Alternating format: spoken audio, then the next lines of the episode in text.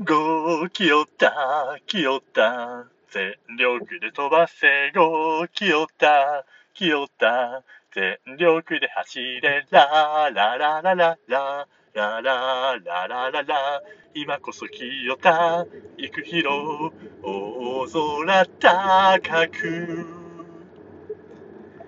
はいはいどうも、こんばんは。関西在住ベイスターズファン、ハマースキーがお届けいたします。野球とハロプロが好きならそれでいいじゃない。えー、本日2度目の収録でございます。まあ、朝の配信はね、雪の車の中、現在仕事が終わった帰りの車中でございますよ。はい。えー、私は2015年の輝きを忘れませんよ。あの年はね、本当秋山翔吾と柳田悠岐の異次元の、えー、まあ、首位打者争い、ね、してる中で、まあ、その後ろに食らいつく第3位、清田育弘をね、私は忘れませんよということで、はい。草も生えない。本当に、本当に本当にですよ。まあ、今日の報道で、球団ももう面倒見きれんよっていうことで出てましたが、はい。どうしようもねえなっていう。まあ、なんでしょうね。うん。逆にここまで来るとおも、面白いっちゃ面白いんですけどね。うん。なんだろうな。あのー、二軍復帰直後っていうタイミングがね、本当に。いや、まあ別に今回清田の話をしようっていうわけではなかったんで、まあちょっとだけ触れてみたよっていう感じですけどね。はい。えー、いや、今日はね、物申したいことありましてね、まあ、別に誰にって、特定の誰かではないんですけど、まあ、いわゆる学生の子供を持つ親親に言いたいですね。ご両親に物申したいところがありますよ。まあ、今ね、結構その各部活動の、えー、新入部員の注文っていうところで、まあ、その練習着だったり、まあ、その野球部だったらスパイクだったりね、バスケ部だったらバスチ陸上部だったら、まあ、同じくスパイクとか、えー、注文をバーっと取って、まあ、その発注して、注文取って、あのセットして納品っていうことをしてるんですけど、まあ、その際に注文書を学校で書いてもらって集めて、で、まあ、取って、エクセルとかで打ち出してっていうのをやるんですけど、いやー、まあ別にこれがここ1、2年の話ではないんですけど、結構前からね、これは言われ続けてることなんですけど、いや、名前が読めねえ。いや、本当に勘弁してくれって思いますね。名前が読めないか、あのー、変換がで、パッとできない。なんでしょうね。例えば、割と、あのー、昔からと言いますか、ある名前でも、なんでその字やねんみたいなのが多い。いや、ほんとな、まあ、わかりやすく言うとあれだな、なんか難しい画数が多かったり、ふあんまり見慣れないパターンの字を使いがちみたいなね。いや、ほんとね、昔はその、まあ、ドキュンネーム、キラキラネーム言いまして、まあ、一部のそのなんか極端な例が、わーっと、まあ、なんかピカチュウくんとかね、まあ、騎士と書いてナイトくんとかなんか、いろいろあるじゃないですか。あるんですけど、なんか、一部じゃなくなってるんだよな。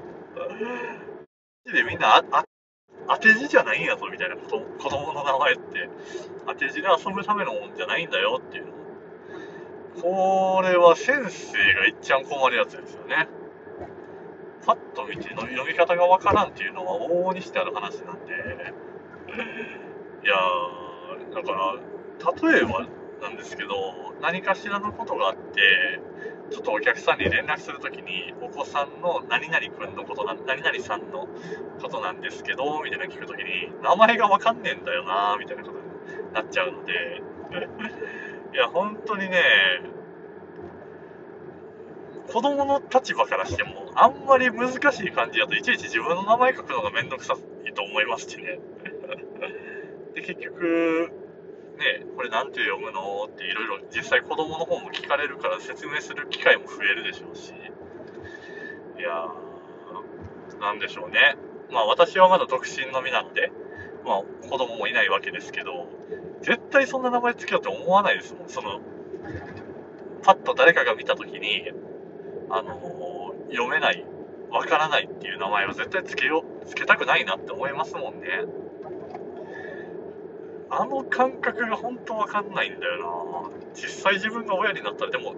親になって子供ができたらなんかかっこいい名前、かわいい名前つけたいってなって、そういう漢字を選ぶことになるんでしょうかね。いや、わかんないですけど。いやー、こう仕事してて強く思うわけですよね。マジで。変換できないの？本当、なんかちょっとイライラするっていうか、名前打ち出してて全然出てけえへんやみたいな。だからね、名前でまとめてパッと打って変換できないからそれぞれの字例えば漢字2文字だったらそれぞれで変換しないとってなりますしね。うん。いやでも本当になんだろうな。それちょっと一風変わったというかえー、って思う名前がめそっちの方が珍しくなくなってきてるっていうねうん使うか、うん、読め、あとは読めても、その、あんまり見ないっていうか、画数が多かったり、なんでその字使うんみたいなんが 目立つなっていう、そんな話ですよ。いや、どうなんですかね。時代の流れなんですかね。私はあんまりよろしくないなと。いや、まあ、昔ながらの名前がいいとか、そういう話じゃなくて、それを見る、親はそれは自分がつけてる名前だから別に普通に思うんでしょうけど、周りの人が困りますよっていう、そんな話ですね。はい。いやそんなとこでしょうかね。うん。いや明日行ったら、明日もう一日頑張ったらお休みだな。そのニコニコで録画してる。ひなフェスのそのメンバーの実況解説付きのやつをね、いやー、なかなか撮ったはいいけど、あのー、今回のやつもね、あ撮ったやつを一回再生始めると、再生ボタンを押してから26時間かな、までの、あのー、再生が可能ということで、だから中途半端に途中まで見て明日続き見ようっていうのができないんですよね、基本的にね。なんで、休みの日にちゃんと見るようにしようと思うんで、これはね、火曜日に置いとこうと思いますよ。はい。いやー、ハローの話題もね、特に喋ることは、ハロコン見に行きたいな、ほんとな。コンサート見に行きたいですよ。ただ基本的にハロコンって土日なので、まあ、土日にそれぞれの、まあ、地方だったりっていうところで開催なので、現状、ちょっと今土日に休みがうん、取れないっていうのがあるんでね、なかなかコンサートも行ける機会がなくっていうところで、本当に惜しむらくは4月25日の、マジで緊急事態宣言を恨むしかないっていうか、コロナを恨むしかないっていうかね、いや、チケット取ってて、当日大阪まで行ってて、で、中止っていうもんですからね。いや、困ったもんですよ。はい。いやー、ノープランで始めたもんでね、残り3分ほどあるんですけど、まあ、特に野球の話をね、またね、トピックス的にはあるっちゃあるんですけど、いや、今日の明治大学のスタメン見ましたか ?1 年生4人並んでましたよ。てか、藤井いけるな。藤井君、普通にいいピッチングしとったな。うん。まあちょっと高校時代で伸びきらなかった印象があったんでね、これ大学4年間でちょっとスケールアップしてプロに行く絵を見たいなっていうのはありますね。明治の大阪桐蔭ってあんまイメージないんだよな。珍しくないですか？大体大学、まあ6大学やとね、早稲田がやっぱ印象は強いですけどね、徳山しかり、まあ岩本しかり、えー、あと今だと、えーと、中川か。中川もそうですけど、まあ、6大学だと早稲田で、まあ今と立教で山田健太とあの宮崎仁とですね、まあ、2人が1年の最初の春からもレギュラーで出てますけど、あとは、まあ、6大学っていう枠を外せば、まあ、アジアも結構イメージ強いですよね、大阪桐蔭から進むっていうところだと。うん。と、まあ、最近なんか国学院に結構ルートができつつあるのかなっていう感じですよね。山本ダンテ武蔵が、この前の、えー、とリーグ、あの春季リーグではあの奮闘してましたけど、いや、どうなんだろうな。まあ、正直ドラフトの候補になってくるかって言われると難しいところはあるんでしょうけど、まあ、今年2年になるところでね、伊藤君なんかもその当院から来て、頑張ってますんで、うん、いや、でも本当、ネオ藤原世代の、それぞれあのの進学先し、まあ、社会人だったり先で頑張ってますからね、まあ、さっき言った早稲田の中川に関してはめちゃくちゃ苦しんでますけど、まあ、山田健太、宮崎もそうですし、う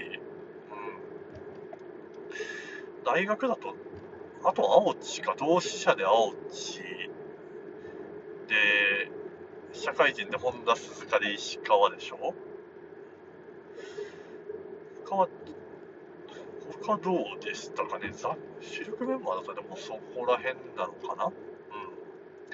あ、そこら辺が、あと、えー、今年3年生か。ちょっと来年になってどれだけ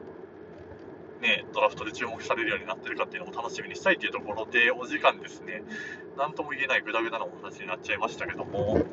まあ、また、えー、何か面白い話ができればなとは思いますね。はい。何か、そうだな